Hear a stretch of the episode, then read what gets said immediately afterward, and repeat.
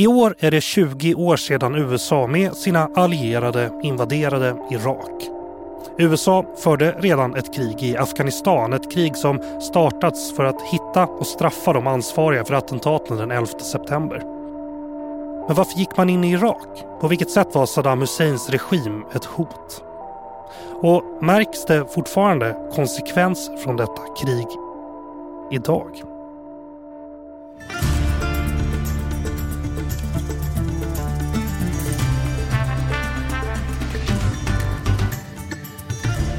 Den 20 mars 2003 så påbörjade USA sin markinvasion av Irak trots protester i flera länder och utan att ha fått operationen sanktionerad av FN.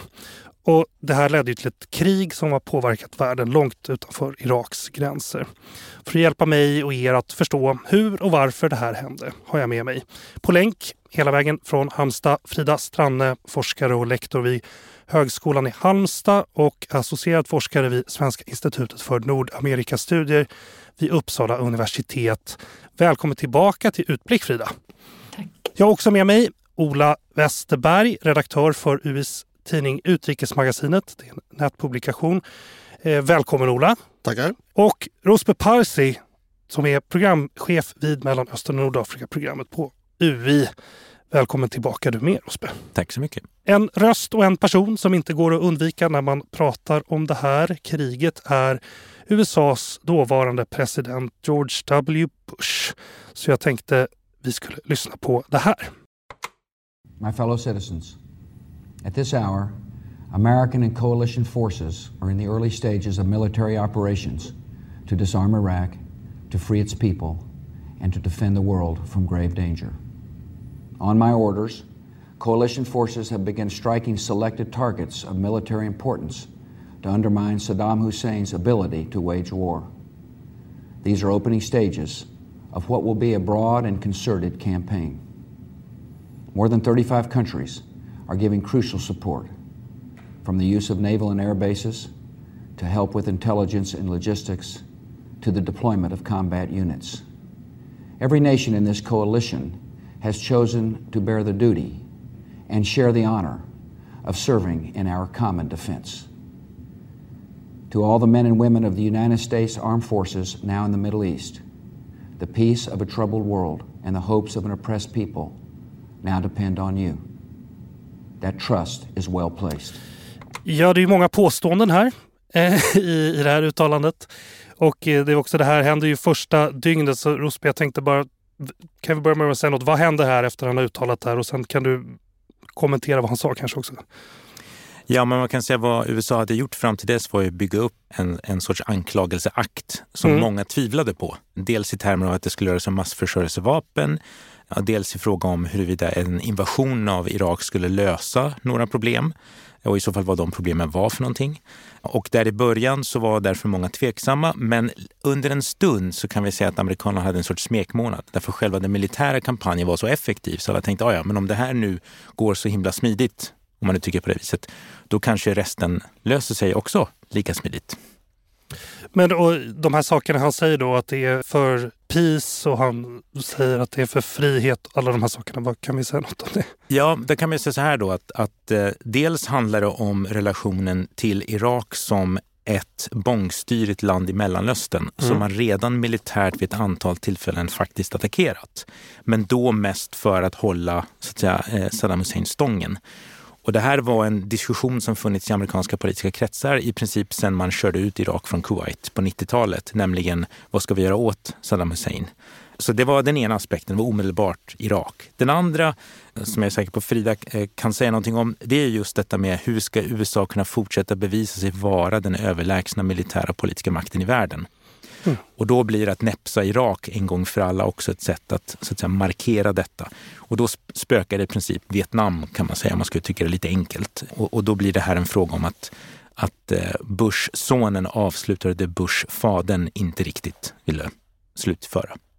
Frida, kan du säga något om hur den här retoriken skulle vara avsedd att tas emot i, i USA? Alltså det var ju meningen att eh, övertyga det amerikanska folket om att Irak utgjorde ett eh, primärt hot eh, mot amerikansk säkerhet. Eh, utöver det som som Rosbam nämnde här om att få avsluta Saddam Husseins regim som länge hade varit ett mål och också då att dominera Mellanöstern. Ska ju tänka här att här står ju USA på lite av toppen av sin makt efter kalla krigets slut och 90-talets utveckling så är ju detta en period i amerikansk historia där man verkligen är, är liksom en unipolär makt och det har funnits länge element som i Washington och som då hade en väldigt nära och klart inflytande i Bush-administrationen som ju ville eh, dominera inte minst Mellanöstern. Men till då det som Rosberg nämnde som, som skäl till att gå in i Irak så var det ju då Iraks påstådda kärnvapenprogram som utgjorde en, en kärna i argumentationen för vad som skulle kunna motivera en, en, ett, en militär attack och en fullskalig invasion. Och sen också då inte minst att jaga och, och döda terrorister i landet. Så att det var ju flera olika aspekter som användes och som också Rospa nämnde på ett väldigt effektivt eh, sätt för att övertyga det amerikanska folket om att, att det här var inte bara rättfärdigt utan också nödvändigt. Sen skulle jag bara vilja lägga till här mm. också att George Bush själv ju ganska tidigt i detta eh, hänvisade till Gud som sin bundsförvant, att han gjorde det här att amerikanska kriget till en kamp verkligen mellan gott och ont med, med religiösa undertoner som också skapade starka reaktioner i, i omvärlden. Men det är en var en, ett tydligt sätt att formulera det här som en, en mission som fanns och att USA då skulle befria också den, den irakiska befolkningen. Och det här blev ju också kanske det som, som ganska snabbt sen rönte negativ uppmärksamhet och ställde till stora problem för administrationen. Olof, vad säger du? Du bevakade händelseförloppet väldigt nära. Eh, George Bush var ju känd för att vara ganska så utrikespolitiskt ointresserad och okunnig när han tillträdde. Men bara kort efter, efter sitt tillträde så ägde 9-11 rum och plötsligt var han tvungen att intressera sig för omvärlden betydligt mer. Och han började ju då, han formulerade ju den här teorin om att det fanns en ons, ondskans axelmakter som bestod av Iran, Irak, Nordkorea och Kuba som på något vis utgjorde ett gemensamt hot och som hade ambitioner att ha eh, massförstörelsevapen och att stödja terrorister. Och eh, det, ett, ett, annat av de här påståendena som varit eh, tveksamma, för att inte säga direkt felaktiga, var, var ju att al-Qaida skulle ha någon slags koppling till Saddam-regimen. Det, det trodde ju ingen expert på. Saddam var ju en väldigt eh, sekulär ledare dessutom. Han höll väl de här organisationerna i schack för övrigt, om de, om de väl fanns. Så motarbetade han väl dem. Han höll ju varenda människa i schack, ja. eh, verkligen. Det var ju en fruktansvärt brutal totalitär eh, regim. Absolut kontroll. Men Ola, du, eh, du var i närheten när eh, kriget utbröt och sen eh, några veckor efter krigets utbrott så var du även i Irak. Kan du inte berätta varför var du där och vad, vad såg du? När det framstod som uppenbart att kriget var nära förestående så blev jag utsänd av nyhetsbyrån TT att bevaka på plats. Jag hamnade i Jordanien och fick vänta i tre veckor på att, den här, på att Bagdad Eh, skulle falla. För så fort gick, det, gick invasionen. Och eh, när kusten så att säga var klar så, så åkte vi in i en kolonn med bilar med journalister. Och eh, det var en oerhört märklig, speciell stämning att komma in precis då. Det, man, det var i princip bara vi på motorvägen hela vägen till Bagdad. Och när vi väl kom fram så såg man hur de här stora svarta rökpelarna steg lite här och var över Bagdad. Det var byggnader som antingen hade bombats eller, eller stuckits i brand. Och det pågick strider än. Det var stridsvagn precis bredvid oss som sköt sönder ett torn som det, var, eh, som det kom beskjutning ifrån. Och, eh, Även om den här Saddam-statyn då som fälldes i direktsändning mm. bara ett par dagar tidigare symboliserade stadens fall så att säga så, så förekom det ju fortfarande strider både i och, och strax utanför. Och när man kom fram till Bagdad då, det var det en strömlös stad med 5,5 miljoner invånare. Idag är den ännu större. Och det var en slags märklig brytpunkt där väldigt många människor var, var väldigt förvirrade, oroliga men också lättade över över det som hade hänt. Och det var varenda staty och porträtt av Saddam slets ju ner, vandaliserades, förstördes. Och de satt ju överallt på varenda kontor. Eh, barn kom fram och skrek till oss journalister, fuck Saddam Hussein. Eh, han hade varit helt omöjlig två dagar tidigare. Ja. Och eh, shia-muslimerna, då, majoritetsbefolkningen i Irak, eh, kunde plötsligt återuppta sina vallfärder som man har till heliga städer i Irak. De hade varit förbjudna i 40 år under Saddam, men nu blev de ett slags eh, makt med en manifestation medan vi var där. Så det var ju hundratusentals människor säkert som, som vandrade längs vägarna och, och verkligen manifesterade både, både makt och frihet så att säga. Gick, gick det att få någon uppfattning om hur, hur uh, civilbefolkningen eh, de här, efter de här första veckorna, hur de, hur de uppfattade det här som hade hänt? Alltså det var, det var nog både bland, blandat och ganska komplext. Det fanns ju absolut de som, som var väldigt arga över att de såg framför sig en ockupation. Jag minns plakat, Bush är lika med Saddam och, och sånt där. Det fanns ju den typen av yttringar. Eh, men det fanns ju också de som, som hade stora förhoppningar och, det kom ganska snabbt en del exiliraker eh, tillbaka som, som ville vara med och på något vis bygga upp landet.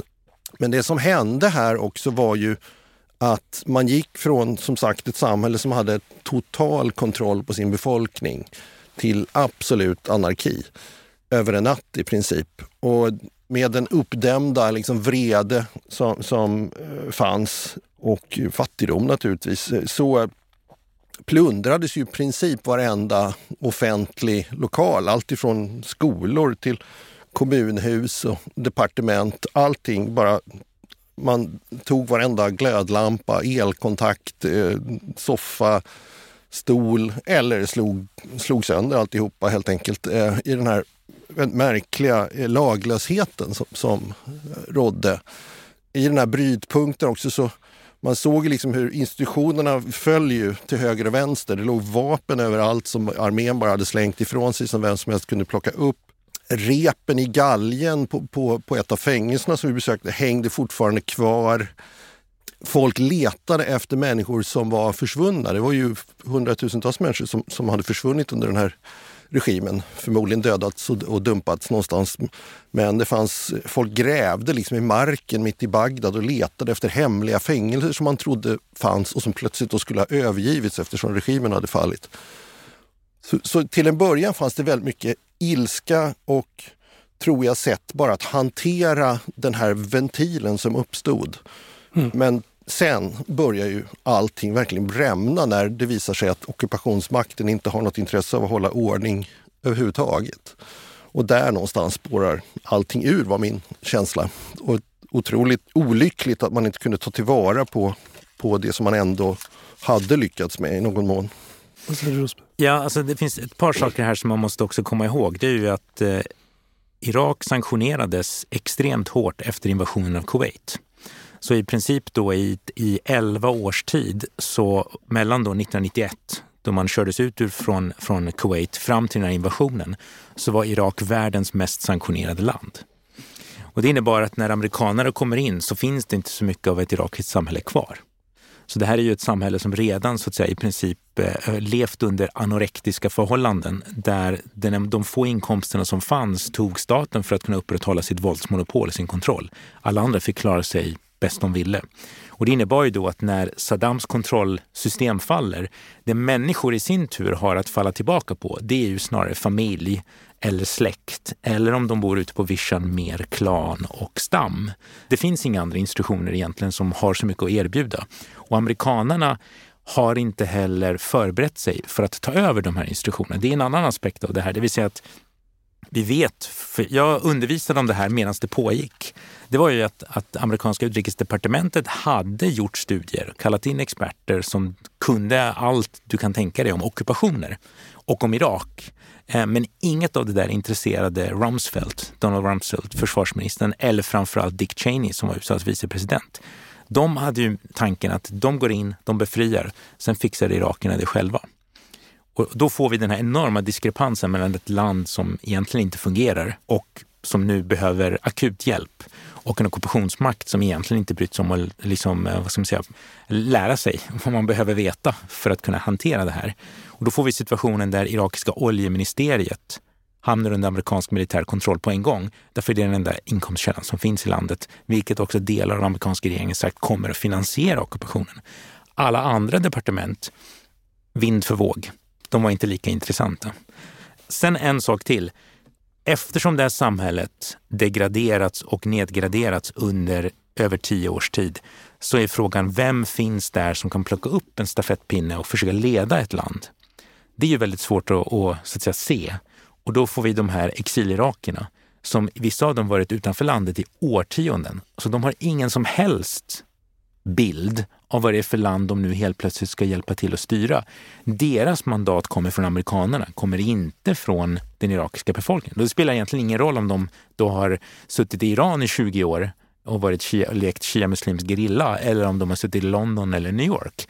De har så att säga inget folkligt mandat och vad som visar sig är att de är inte är så bra på att försöka skaffa sig ett heller. Därför att pengarna kommer ju inte från folket, pengarna kommer att komma från amerikanerna. Jag tänker på det som Rosberg så väl beskrev här om eh, Mm, att man inte hade någon, någon, strategi för vad som skulle hända efter då att man hade liksom befriat eh, Irak från Saddam eh, skedde ju också trots då att man långt bak i historien under hela kalla kriget har väldigt eh, negativa erfarenheter av just vad som händer i olika länder när man går in militärt utan att ha en tydlig plan för eh, att hantera det som, som följer av att man störtar en regim.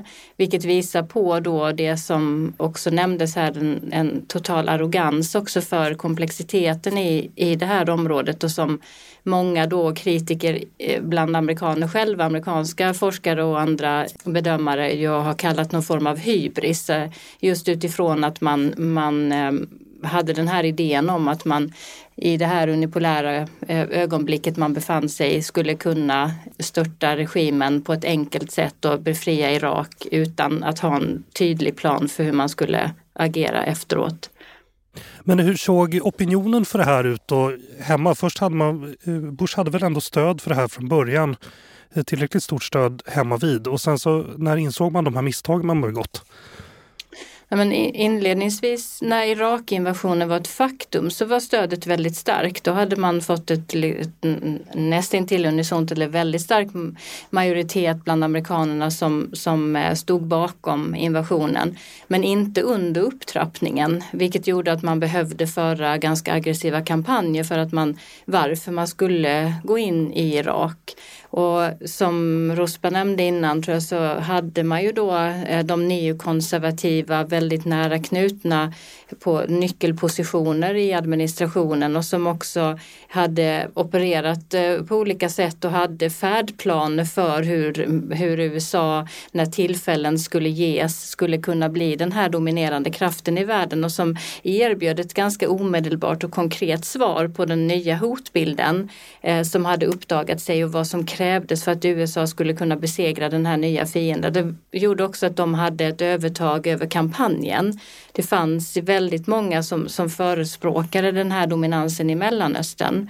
Och man såg också att det fanns väldigt lite utrymme, eller vi kan se det så här i efterhand, det fanns väldigt lite utrymme för andra åsikter. Medierna blev snarare megafoner för Irakinvasionen som många journalister också har vittnat väldigt väl om i efterhand.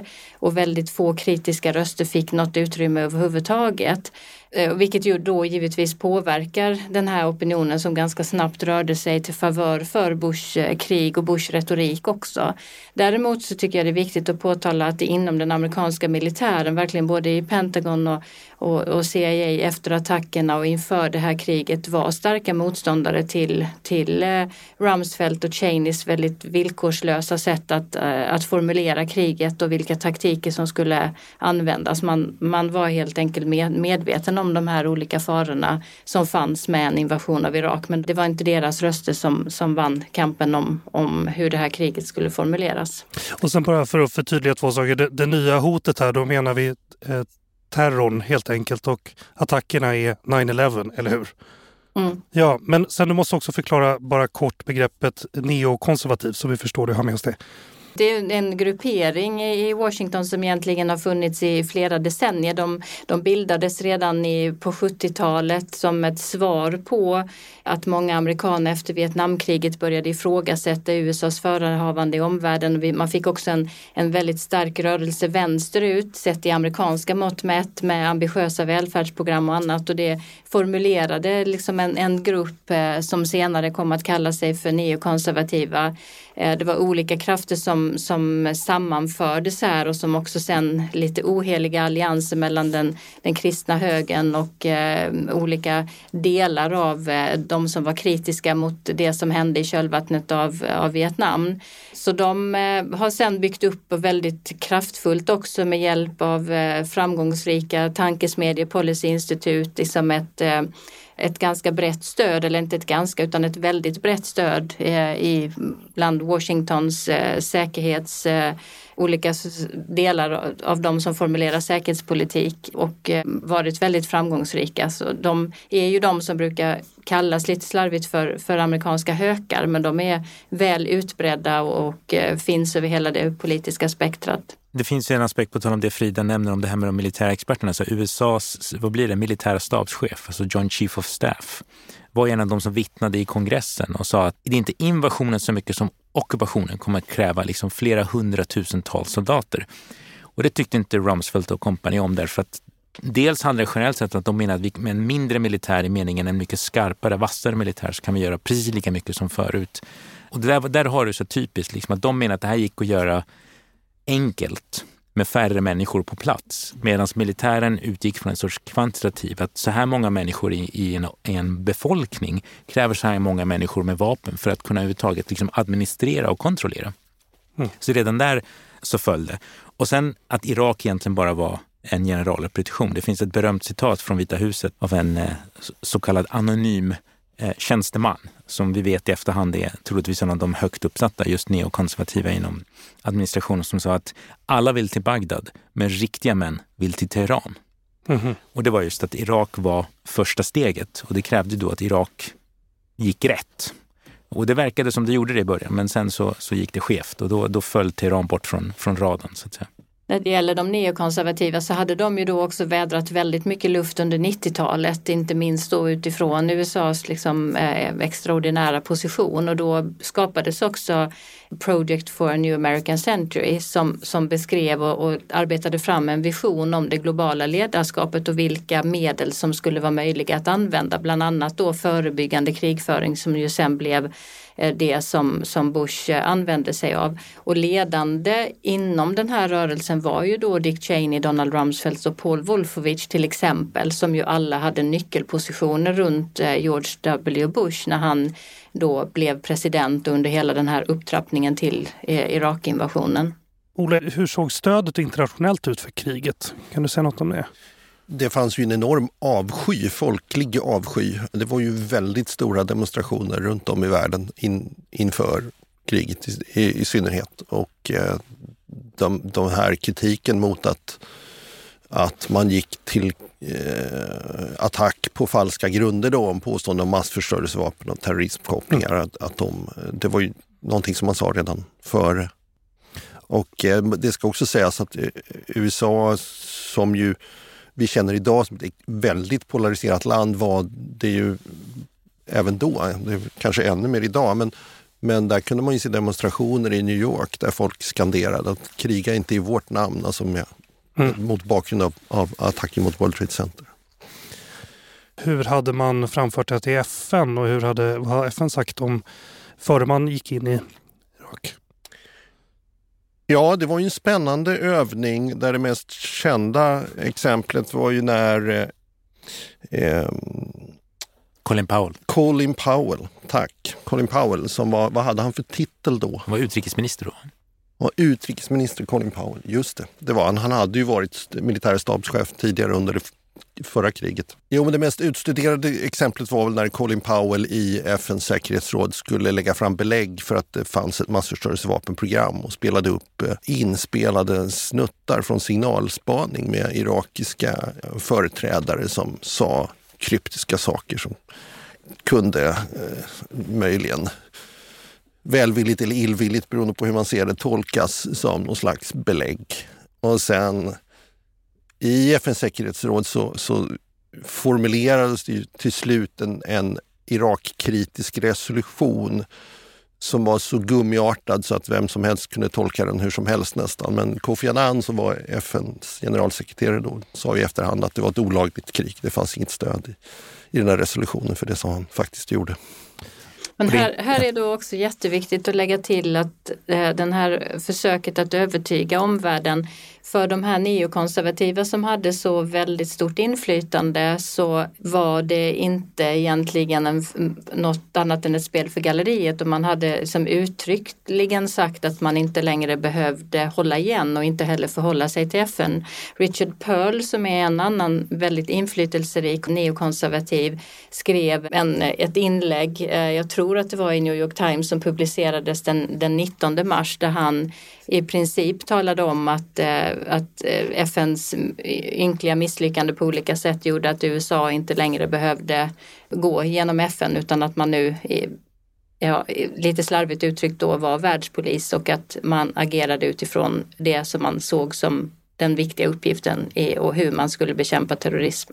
Jag bara säger att, menar, det, det intressanta där är ju också liksom att det är ju inte ett eller två, eller så det är inte få politiska öden som avgörs av just det som händer där. Så den andra personen, det är inte bara Colin Powell som så att säga efter det inte bara blir förbittrad utan också hela hans politiska framtid på något vis. Detta kommer hänga över honom.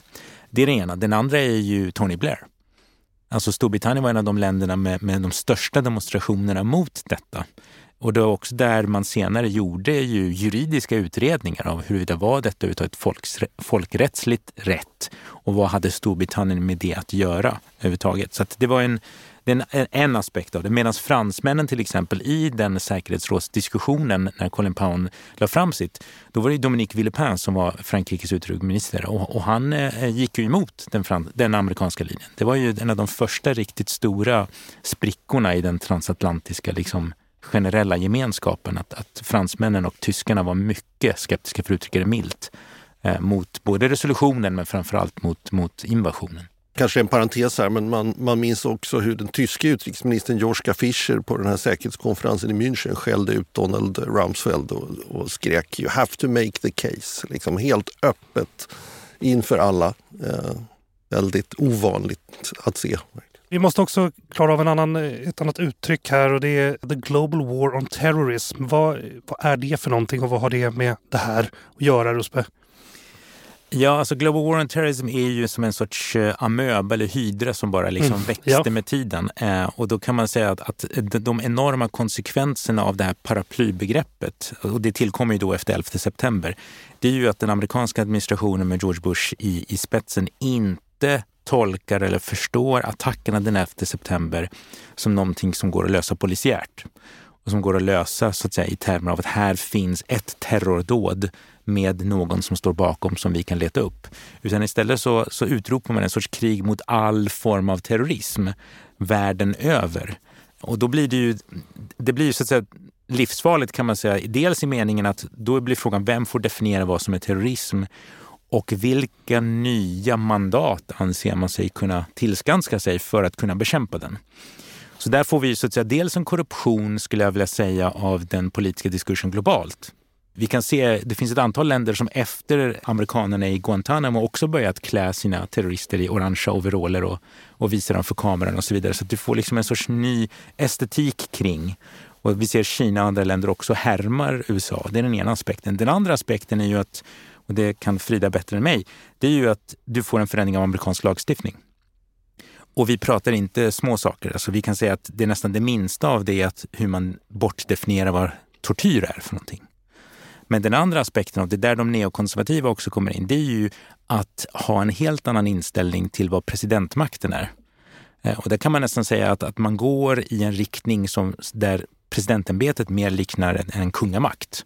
Det finns liksom ingen gräns på vad den exekutiva makten bör kunna få göra i namn av att USA eh, är under ett överhängande hot. Eh, och då är så att säga kongressen och högsta domstolen, de kan få springa efter och, och i efterhand eventuellt ha en åsikt. Men de har väldigt lite att säga till om när det kommer till detta. Och det, och det är just den här exekutiva presidentmakten som, som man har som främsta instrument för att då kunna rättfärdiga allt annat man hittar på.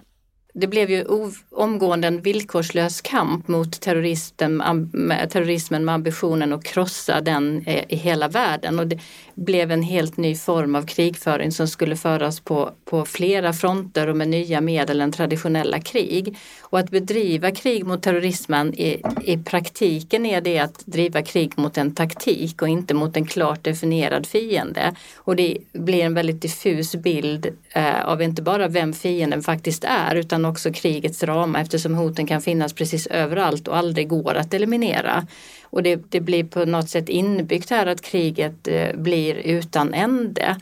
Och sen då som jag pratade om inledningsvis att Bush själv använde ett svartvitt språk och talade om att röka ut terrorister ur sina hål, att man antingen var med eller mot USA, skapade också liksom en, en logik i den internationella konfliktdynamiken, eh, inte minst några år in i kriget som släppte lös också då andra aktörer eh, att på olika sätt eh, jaga eh, eh, oppositionella element eh, på olika sätt. Så att, och för, för, att inte då tala om det som sen eh, hamnar i det här med förebyggande krigföring, att man, att man i jakt på potentiella framtida hot ser sig rätt att, att eh, slå till, vilket flyttade gränserna för krigens utformning. Och sen då också eh, med de medlen man gav sig rätt att använda som bröt mot internationell rätt för att man hänvisade till att det här var en ny typ av fiende, en ny typ av ondska som helt enkelt krävde nya medel och vi fick ju helt nya begrepp som inte heller, som också gjorde det väldigt svårt att eh, att föra rättsprocesser vid, vid Guantanamo-basen till exempel som ble, blev nästan symbolen för detta. Okej, innan vi ska börja prata om då vad kanske konsekvenserna lite mer långsiktiga konsekvenserna har blivit så måste jag också bara fråga hur blev kriget i Afghanistan ett krig i Irak? Hur ser sambandet ut där? Ja, det kan man säga att Afghanistan invaderar man ju först. Jo. Eh, det sker ju redan inom, inom loppet av en månad i princip efter 11 september. Och där finns det en logik som många fler i världen förstås sig på. Därför det är från baser i Afghanistan som al-Qaida har genomfört terrorattackerna mot USA. Men vad vi kan se som är kopplingen där är också det metoden om hur man går tillväga. Man ger sig in i ett land där man har ytterst lite aning om vad som pågår. Vad man ser de gör först i Afghanistan är att de strösslar pengar omkring sig och köper olika krigsherrar för att, så att säga, snabbt få kontroll över läget. Vilket innebär att många inser att här finns det pengar. Och vad som händer sen egentligen, det är ju att Irak blir en distraktion från Afghanistan. Det vill säga att man är inte nöjd med Afghanistan utan man vill också ta tillfället i akt att få bort Saddam Hussein. Och då är det många som har påpekat att därigenom så avleder man uppmärksamheten från den faktiska platsen och samhället där man hade behövt så att säga, hitta och sätta dit al-Qaida.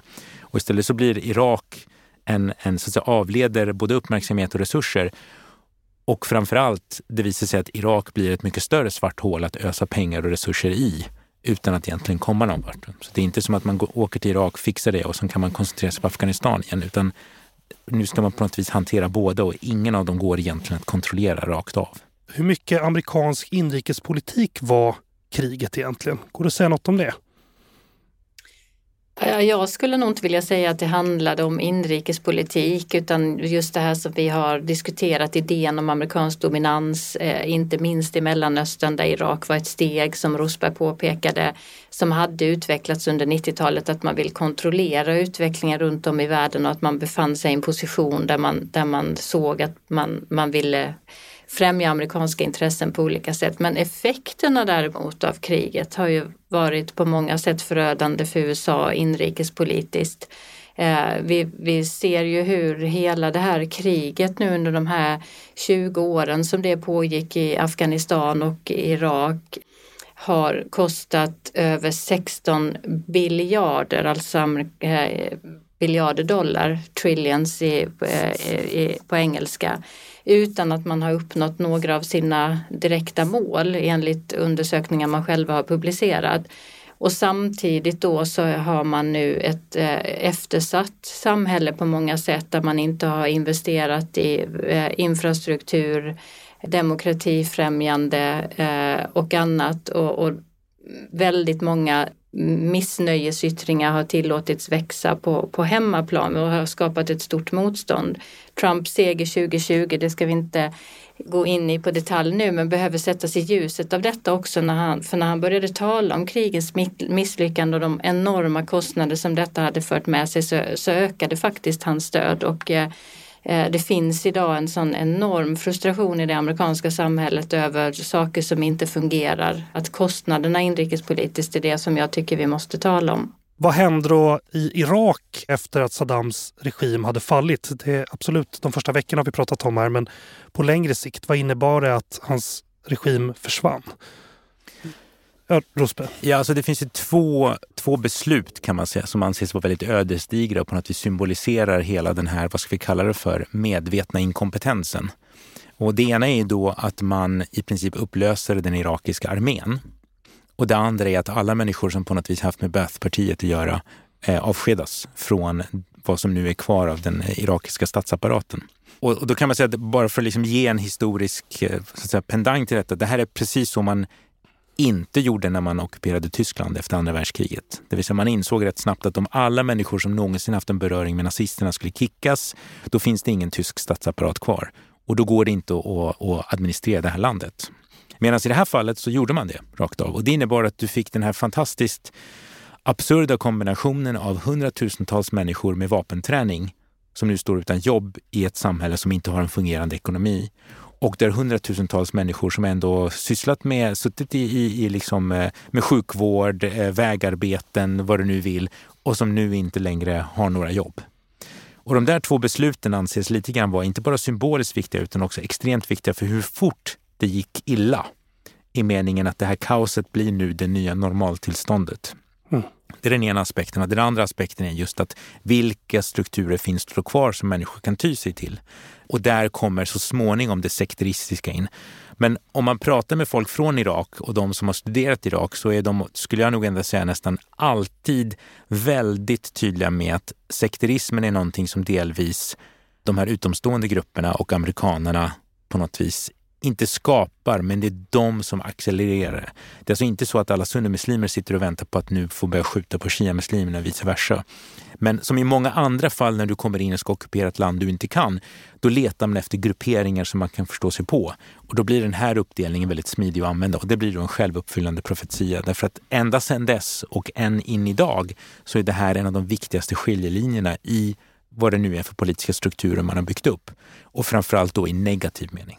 Så att vi får en sorts veritabelt inbördeskrig här under ett antal år och den viktigaste skiljelinjen i det, i alla fall officiellt, så att säga ursäkten för det är detta med att du är sunnimuslim eller du är shiamuslim. Och parallellt då med de här motsättningarna i, i den här kollapsade staten så växer ju jihadismen eh, väldigt kraftigt. Många utländska jihadister kommer dit för de ser en chans att döda amerikanska soldater bland annat, som är deras största hatobjekt. Och de här rörelserna växer sig ju förbluffande starka. Vi pratar idag om Islamiska staten mycket, men den är ju sprungen ur irakiska al-Qaida. Eh, direkt sprungen ur den. Och eh, eh, det var ju en, en fruktansvärd rörelse som utförde ett, ett, antal mycket, mycket stora terrordåd, bland de största i världen eh, under de första åren. I landet alltså? I, ja, i ja. landet. Ja. Mm. Precis, och Abu Musab al-Sarkawi är det kanske någon som kommer ihåg. Han var väl den, den mest kände terroristen efter Usama bin Laden ett tag. Han som ledde då irakiska al-Qaida. Vad är framväxten av, av IS då ett resultat av destabiliseringen i den här regionen? Kan man säga det? Är det för enkelt? Nej, men alltså, det finns ju, men bara, hur, hur kommer det sig att jihadisterna så snabbt kunde inte bara etablera sig men också bli så, om man ska uttrycka på det viset, duktiga på att ha ihjäl folk? Ja, det var ju delvis därför att några av de grupperingarna som kom att, så att säga, fusionera sig med dem, det var irakiska före detta militära officerare. Och de gjorde inte det för att de plötsligt blev jihadister, men därför att här hade man ett gemensamt mål. På det här viset så vinner vi kontroll över människor, över resurser, över territorium och samtidigt så har vi ihjäl personer som tillhör ockupationsmakten alternativt iraker som samarbetar med ockupationsmakten. Och det är ju som alltid så att de här terrorgrupperna, de dödar ju inte flest från den andra sidan. Det vill säga, det är inte amerikanerna som, som, som, som dödas oftast, utan det är andra iraker i väldigt stora mängder. Jag minns också att en, en, av de sista saker som Saddam Hussein gjorde eh, innan regimen föll var ju att släppa ut varenda fånge i hela landet. Och det var ju eh, naturligtvis massor, massor av människor som oförskyllt satt där eller som var politiska fångar. Men det, men det var ju också mördare och tjuvar och väldigt farliga människor som plötsligt hade eh, fri tillgång till vapen som låg lite överallt och som också, tror jag, gjorde gemensam sak med de här grupperna. Det var ungefär som Assad gjorde när upproret startade mot honom. Det var ju att släppa alla, alla islamister, alltså radikala jihadister han hade i sina fängelser för att på det viset så både undergräva legitimiteten i upproret och också så pervertera den. För det här var människor som visste hur man kunde ha ihjäl människor. Om vi kommer tillbaka till det här då med destabiliseringen tänkte jag, så kan man säga någonting. Eh, Irak är en sak, men vad har det gjort med hela regionen då?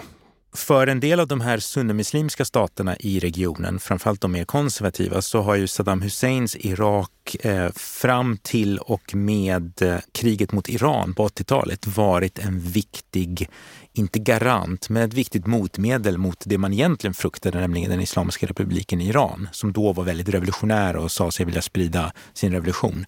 Sen med invasionen av Kuwait så kommer Saddam Hussein bli lika mycket av ett problem som en potentiell lösning på det iranska problemet. Men det var saudierna till exempel, som var en av de som, som ändå någonstans fanns i bakgrunden i de amerikanska planerna. De hoppades ju på att Saddam Hussein skulle ersättas av en annan sunnimuslimsk diktator. Så för dem var ju problemet Saddam Hussein själv i så fall. Det var inte, de ville inte ha en demokrati eh, i någon mening. Eh, och de ville framförallt inte ha några shia-muslimer som kom och styrde och ställde.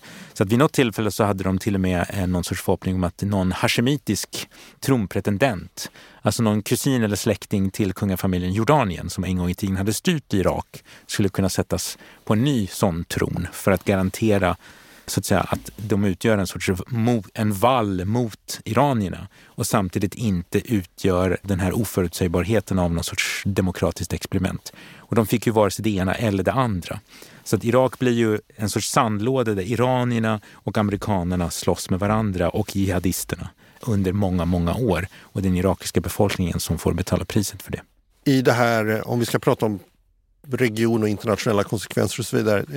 Det vi också ser är ju att efter al-Qaida i Irak så kommer Islamiska staten och bildar ett så kallat kalifat. Man lyckas till och med erövra Iraks näst största stad och har, ju, kontrollerar ett område under några år eh, som går in både i Irak och in i, i, i Syrien och eh, där eh, vi har sett hur eh, man utbildar människor i i eh, vapen, eller eh, där vi har ju sett hur terrorister helt enkelt utbildas och eh, slår till runt om, framförallt i västvärlden men, men också i regionen.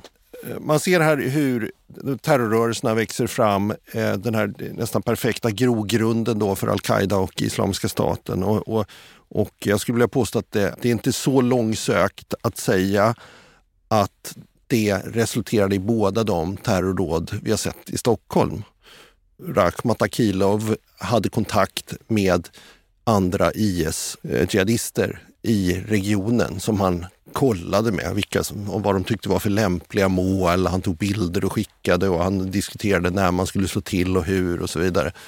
Och det finns ju också eh, diverse uppgifter om, om att Taimur Abdul Wahab som eh, ju sprängde eh, lyckligtvis bara sig själv vid Drottninggatan ja, några år tidigare hade instruktioner eller någon form av åtminstone eh, kontakt med någon eh, al-Qaida-grupp i, i, Irak. Jag vill inte påstå att, att det är USAs fel att de här personerna slog till i Stockholm för att varje människa är ansvarig för sina egna handlingar och man behöver absolut inte agera på det sättet bara för att ens en hemland eller så har blivit angripet av USA. Men, men man, bild, man, det blir så det blir en sån paradox att i, när man går ut i kriget mot terrorismen så skapar man en grogrund för terrorism. Mm. Och som kommer tillbaka på hemmaplan. Det har ju skett även i USA. Sen kan man också säga att menar, det här är ju, och det är ingenting som det här kriget i sig självt genererat, men det blir också en del av en sorts både politisk och teknologisk utveckling. Där, var går gränsen mellan krig och fred? Jag menar, USA framförallt under Obama men också Trump ägnar sig åt en hel del drönarattacker i länder där man inte var inbjuden, som i Jemen mm. till exempel, mot vad man ansåg var terrorgrupper. Och, och, och, där strök ju ett annat eh, bröllopsgäng med. Så att, och det skedde ju utan Vad, vad är så den legala grunden ja. för det? Va? Och det är då så att säga, både tekniskt möjligt och juridiskt till viss del möjligt på grund av de juridiska instrument som Irakkriget genererade. Eh, så att, och det lever vi med än idag. Det är inte på något vis avslutat kapitel. Och bara häromdagen så häktades eh, fyra personer i Sverige eh, misstänkta för att i IS namn planera terrordåd. Det är också någonting som fortgår. Mm. Och en annan fråga då är, har Irakkriget gjort att stora nationer agerar annorlunda när det kommer till interventioner? Är, är man försiktigare nu för tiden? Jag ska bara följa upp det som Frida sa. Ja. Jag tror att det är väldigt svårt för en amerikansk president idag mm. att, att ens egentligen tänka tanken högt på en militär intervention som skulle innebära amerikanska soldater på främmande territorium. Flyganfall etc. etc. fine. Men, men just detta med ett landkrig av något slag tror jag kommer under lång tid vara extremt svårt att sälja i Washington. Är inte Libyen ett ganska intressant exempel därpå? Precis, men där Obama var ju, blev ju berömt när han sa att jag leder bakifrån så att säga. Jag står längst bak men jag stödjer er med logistik etc. Men, men vi har inga amerikaner inblandade egentligen vid frontlinjen även om den i huvudsak gick i luften. Just det. Men okej, okay, i ljuset av alla de här eh, eh, oklarheterna kring hur legitimt och hur rimligt det här kriget var ska vi lyssna på en annan sak. In contrast, Russian elections are rigged. Political opponents are imprisoned or otherwise eliminated from participating in the electoral process. The result is an absence of checks and balances in Russia and the decision of one man to launch a wholly unjustified and brutal invasion of Iraq. I mean, of Ukraine.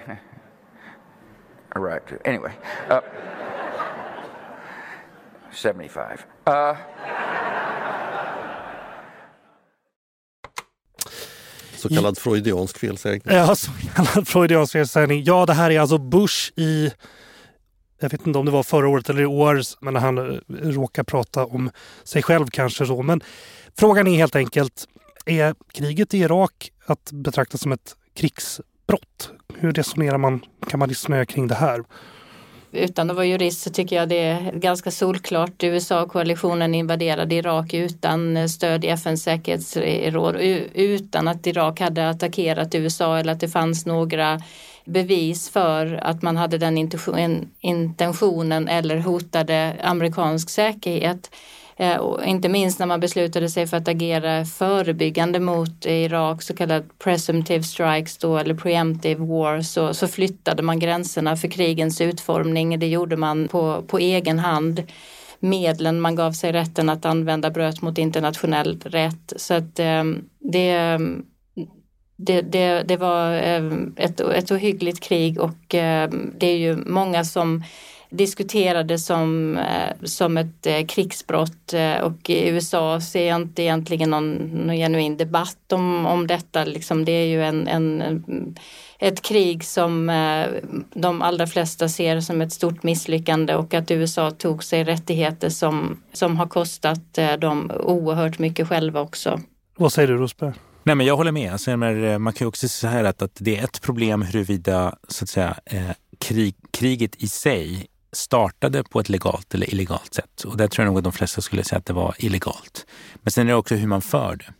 Och det där kommer vi egentligen in på ett mycket, mycket svårare problematik därför det är väldigt, väldigt svårt att ockupera ett annat land utan att smutsa ner sig, så att säga. Och det egentligen tycker jag den biten är intressantare, det vill säga de amerikanska, delvis misstagen men också övergreppen som ägde rum under den ockupationen. Jag tror de kommer i längden visa sig vara mycket mer problematiska både för USA som land men också för Irak framförallt. Ja, det finns ju eh, självklart en, en rad misstänkta krigsbrott som har, har begåtts i, i Irak under kriget. Vissa finns ju till och med filmade eh, via Wikileaks till exempel. har ju kommit ut. Men påverkar det här hur andra eh, nationer som för krig för sina krig? Tumregeln är ju att internationell rätt betyder bara så mycket om den kan föras konsekvent. Mm. Så det är lite alltså, och det, det, det fråntar till exempel inte Vladimir Putin något som helst ansvar för vad han gör i Ukraina. Men det är svårare för USA att säga att vi ska ha en internationell brottsmålsdomstol som ska hantera ryska övergrepp när USA självt har ofta varit med och undergrävt nyss nämnda brottmålsdomstol och själv vägrar att skriva under och, och ställa sig under dess domvärjo. Då, då, är det ju inte jätteövertygande. Vi närmar oss slutet här så jag ska också fråga hur fungerar Irak idag? Då? Går det att säga något om det? Våldet har ju minskat kraftigt faktiskt. Det är ju väldigt glädjande. Många av de här barriärerna som stod lite överallt i Bagdad som, som gjorde att man inte kunde köra någonstans är bortplockade. Det, det rapporteras ju, jag har inte själv varit där eh, men, på länge, men, men eh, många vittnar ju verkligen om det, att det är betydligt eh, säkrare där. Det är ju dock en skör, eh, eh, skör fred, eller vad vi ska kalla det. Man har ju väldiga problem att bilda regeringar och hela det politiska systemet har ju ingen större tilltro till sig och, och så vidare. Men det här kan Rosberg mycket bättre än jag. Nej, men jag håller med. Men jag tror att där eh, finns det också lite av en generationsskillnad. Mm. De äldre generationerna som, inte att en hel generation har skott sig på det här systemet, men de äldre generationerna har väl till viss del liksom vant sig vid det här och tycker att det nu ändå är lite bättre nu än det var för tio år sedan. Medan för, för de yngre är, är ju det här, inget av det här fungerar. De har ju inte Saddam Hussein som sin referenspunkt för de är för unga för att minnas hans övergrepp. Men vad du har är ju ett väldigt korrupt politiskt system som dessutom är ineffektivt. Det vill säga det inte bara det är korrupt utan det funkar ju inte ens. Och det gör att du får de här enorma demonstrationerna, protesterna, ockupationen av parlamentsbyggnaden och andra uttryck för att människor vill få ett politiskt system som inte är utformat utifrån vilken sekt du tillhör som du på något vis ständigt måste visa lojalitet mot, utan de vill att det ska bygga på kompetens och effektivitet. Och där är vi inte ännu, därför att den politiska eliten som har skott sig på det här, de, de biter sig fast så gott de kan. Och de sitter ett tag till? Då? De kommer sitta ett tag till. Avslutningsvis då, om ni kan dra ut linjerna från kriget, vad ser ni som de mest påtagliga konsekvenserna som vi fortfarande lever med? Jag vet att ni har varit inne på flera, men kan vi, om ni får säga en, vi kan börja med Frida kanske. Vad har vi lärt oss? En, ska jag säga Nej, en? Du, får, du får säga fler än en. ja, vi skulle ha ett helt program om det ja. egentligen. Alltså, det underminerade folkrätt, folkrätten, det försvagade ju, egentligen spelade över FN som är försvagat, liksom det försvagade USA och, och påskyndade USAs relativa nedgång sett till eh, stormaktspolitiken. I Washington Idag så är det ju också de som har initiativet i, i säkerhetspolitiska frågor, många som också inte ser FN som en arena inom vilket utrikespolitiken ska föras. USA har, har ju också tappat den, den kraft och den position man hade där man också hade inledningsvis eh, i, under 90-talet väldigt mycket stöd för att vara en global kraft för eh, eh, olika typer av värden som, som man nu med det här långa kriget emot terrorismen och sättet på det som det har bedrivits på har, har tappat eh, i den liksom, styrkepositionen eftersom USA tappade så oerhört mycket kraft genom de här krigen så har man ju inte kunnat stå upp på samma sätt när det gäller rivaliteten gentemot Kina och Ryssland. Det är ju möjligt att man hade haft en annan typ av sköld mot de länderna annars. Det är svårt att säga förstås. Eh, jag skulle också vilja gå tillbaka till marken i, i Irak. Det finns ju ingen som vet hur många som har dött på grund av det här kriget men man pratar ju ofta om en halv miljon eller så. Det är, och vad det gör med ett land kan mm. vi alla bara fundera på. Det är oerhört svåröverskådligt. Rosberg?